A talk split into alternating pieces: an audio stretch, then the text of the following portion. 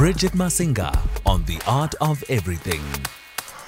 It is the art of everything right here on SAFM, and we're getting into a conversation now around the world of fashion. Uh, our guest is standing by on the line, uh, Marina Steenekamp, who is the head of, uh, is it Stadio School of Fashion, Marina? I, am I pronouncing it correct? You are pronouncing it 100% correct. It is Stadio School of Fashion. Oh, fabulous. Um, before we get into um, you know, this uh, program, uh, let's perhaps uh, just get a little bit of a brief background or overview of uh, Stadio, the School of Fashion. The only uh, accredited, um, is, is this correct? Uh, the only accredited. Mm. Continue. It's, uh, so it's the only um, internationally accredited fashion school in South Africa. We've got the BAC, the British accreditation as ah. part of our offering, yes, which we're very proud of. Oh, lovely. Very nice. Very fancy stuff. we are very, very proud. no, as one should be, as one should be.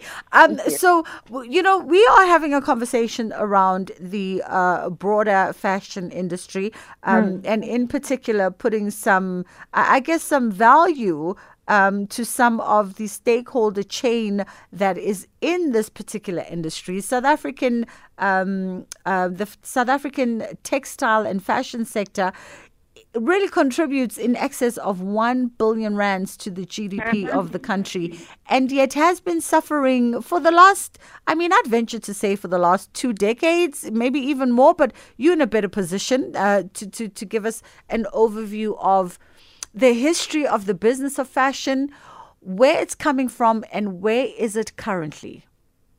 So yes, so the the fashion industry in South Africa, obviously, you know, being South Africans, we we used to assume that it is just the runway, you know, mm. that that brief moment that is fashion in itself. Mm. And as time progressed, you know, um, I think even South Africans started to appreciate that fashion is more than just the runway. It's actually the business side of apparel. I mean, no matter where we go, you're always going to wear something. That's yeah. the, the essence of it.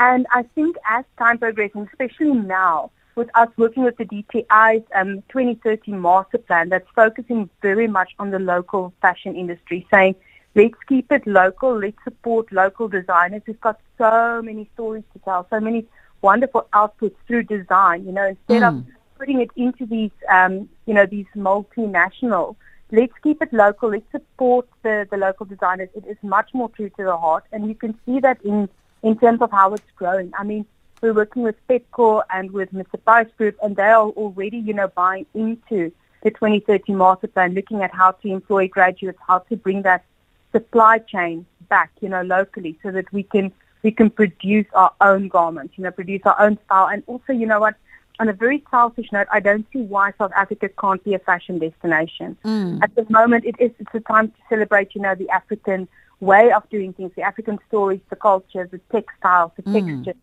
You know, it's time that we just put our foot forward, and I think the industry is showing tremendous growth, and I think even more potential. You know, once once we start thinking about fashion as something that we can do to support the local economy and create jobs. Mm, mm. You know, that's what it means. And every time you buy something locally, mm. you, are, you are creating jobs in, in the future for, for our people, which yeah. I think is it's part of our main priorities at the moment. I mean, Marina, I think you you know you you've uh, sort of hit a few uh, high points there for, for us to, to to unpack and discuss a little bit mm-hmm. in depth. And and you're completely right. I feel like in its current formation, the you know the, the, the practitioners of fashion primarily the designers have mm. really put such an incredible and beautiful spotlight on South African and African fashion at large the stuff that's being produced the stuff that's been designed the stuff that's been exported the kind of brands that we are mm. now producing um, you know when you look at the old the new the David Tlale's the mm. Anel Botha's um, you know you look at the new schoolers the Thebe Magugus the rich exactly. The list goes on and on of incredible people who are really just um, who are cementing the South African and African voice concretely on a global stage. So there's never been a better time uh, for for stakeholders like yourself, the DTI, and mm. the various people involved in the in the value chain to sort of sit together and uh, put to finality the the things and the steps that need to be implemented in a more practical manner that will really safeguard the South African apparel and textiles industry. Um, and I think you know, you'll unpack for us the, the, the master plan. What is the essence of this master plan? Because I think it it seeks to do exactly that, right? Exactly. That's what it's trying to do. It's trying to say that we want to by 2030. You know, I think at the moment the textile, the footwear, the leather textile, that industry mm. has got, I think, 50% that it's it's already employing locally. Mm. And by 2030, what they want to do is to change that 50 to 65 percent. Mm. That means that we, we want to stop outsourcing the CMT, you know, the cut manufacturing, yes. to to um, external entities. We want to bring it back because a lot of factories closed down for these um, production, the garment production, etc. Mm. And one of the big focuses is for people like you know the Mr. Price, the TFG, and Pepkor to, to try and rather produce that locally than export, and they are on board as well. So what that means is, in essence, if you look at the whole value chain, if we just go from your creation of the textiles, then it goes into your um, design, then it goes into the production, and then it goes into retail. So if you look at those four steps, mm. it's about really trying to bring those four steps of the value chain completely or as far as they can locally. Mm. You know, so that we can actually, when we have got the designer, we use some of our own textiles and then we use our own designer to understand the essence, you know, the heartbeat yes. of what South Africans are. And they design and then we get our own people to work in these CMT spaces to produce you know, the production of these garments. Mm. And we go to our, our local retailers. And the local retailers is not necessarily like a true, it can be a small brand mm. that's put up a shop, etc., that goes to a market that has got this completely, you know, proudly South African vibe to it. Mm. And in that space, the moment that starts happening, and I think that's part of the master plan as well, the moment that cycle is complete, you know, then we've got our own footprint that we can say this is the South African fashion industry. Mm. And yes, we are not exporting, but we're also very much importing that pride that goes with what we can do. Because, you know, it's part of the creative space as well. You know, even though it is business, very much so, mm. there's a great creative element. And I think we, we understand it and we resonate with it. And the moment we start really appreciating and applauding it, you know, we can drive the, we can turn the eye of the global market to us, and instead of us going to them, mm. let them rather come to us and bring in some tourism. You know, let's have those those SA Fashion Weeks that grow bigger. You know, and yes. people want to come to us to come and look at what our local designers are are busy producing. You know, mm. and I mm. think that's the big plan is to really first bring in the value, the supply chain into the South African market, and then start turning the bigger eye onto our talent and what we can do. Mm, mm, mm. I think we've got the energy and the personality to really pull it off. Oh, absolutely, absolutely. Mm-hmm. It is uh, the voice of uh, Marina Steenekamp, who joins me as the head of a uh, Stadio School of Fashion, and uh, we are talking around the uh, local value chains and how uh, these can help boost graduate jobs in the fashion industry. And you touched on something in terms of the cycle, you know, from textile mm-hmm. to design, manufacturing, and then retail. Um, mm-hmm. That got me thinking the importance of ensuring that all of the above are working in tandem, um, which I think a lot of people, you, you, know, we, we don't understand the cycle. Um, no. and, and if you don't understand the cycle, even the sort of getting the objective of putting more kids under employment under mm. the this sector becomes difficult because when all they see is the design element and they don't understand the other components um, you, you, know, we're shortchanging ourselves in this conversation and we're shortchanging ourselves in what the likes of yourselves are trying to do. Correct.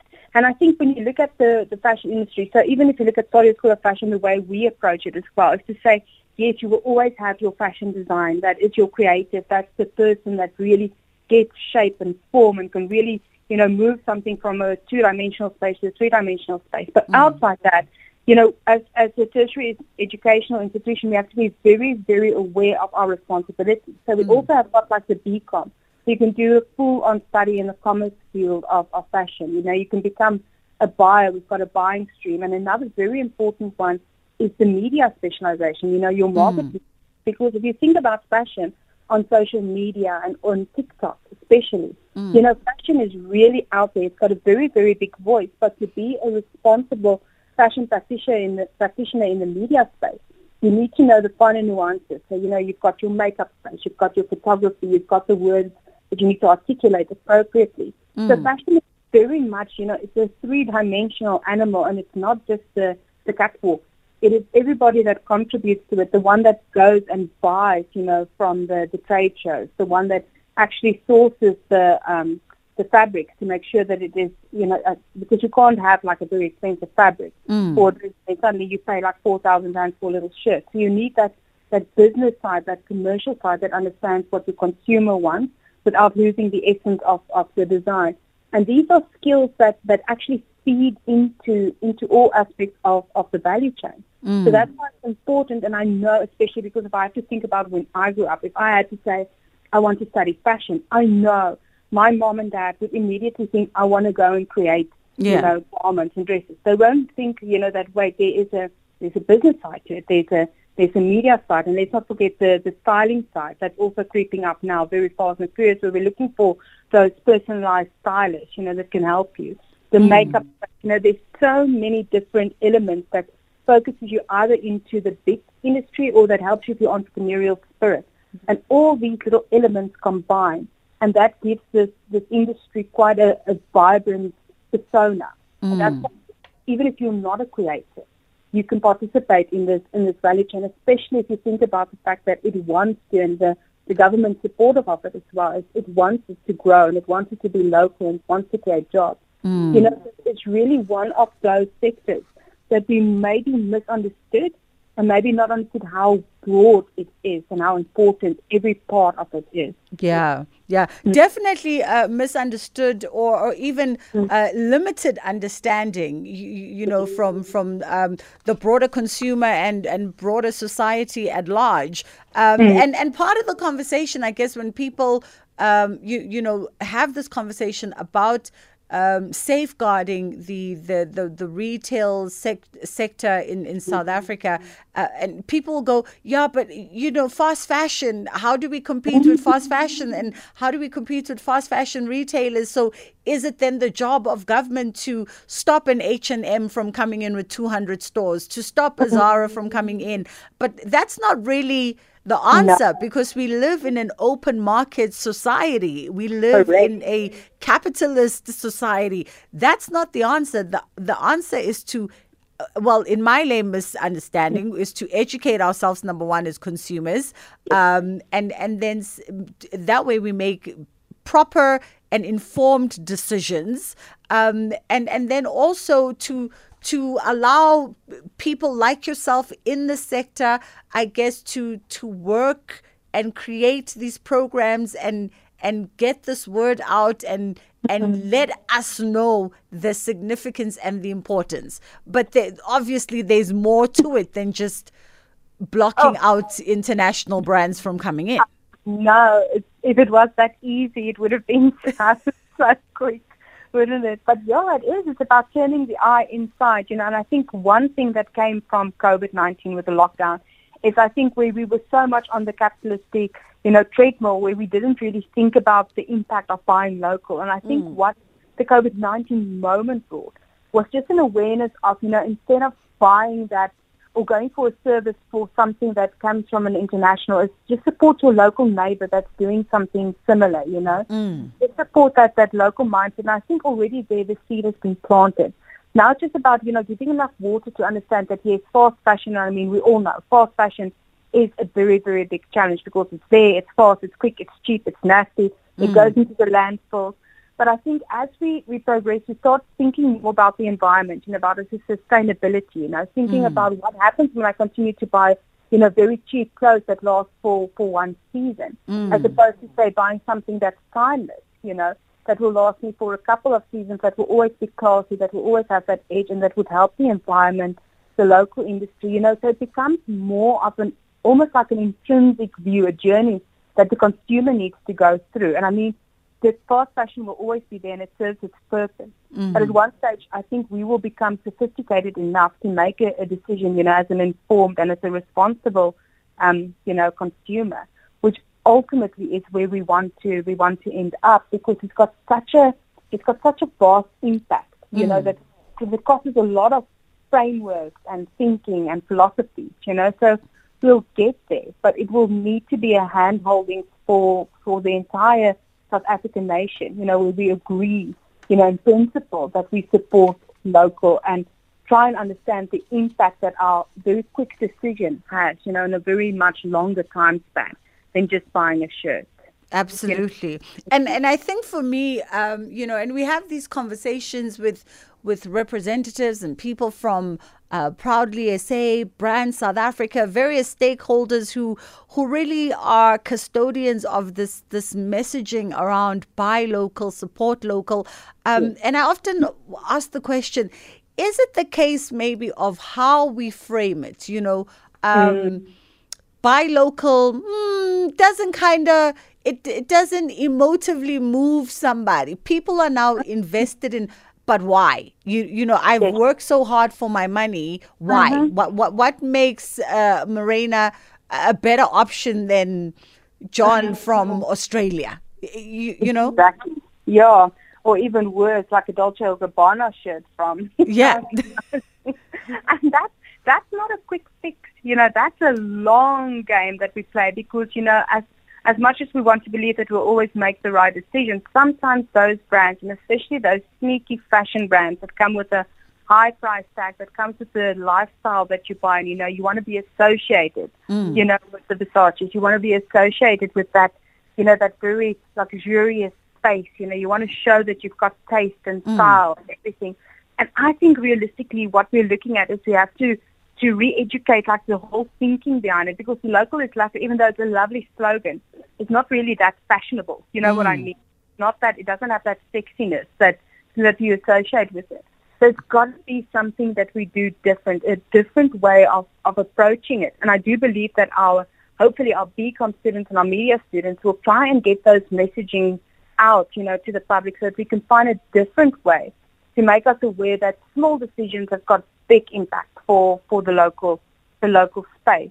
Mm. But it is it is not it's not a quick fix and it's not just a mindset that you can turn on and off like a car. Mm. You know, it's got one of those it's like a Tesla in the time of there's no no sun. You know, you've got to put in a plan B and a plan C to keep things moving. Mm. But I don't think it's hopeless. I think that the awareness is there and I think that it's just about getting messaging right. Like you said, like local is lekker, and we've got proudly South African and everything like that, you know, partnering up.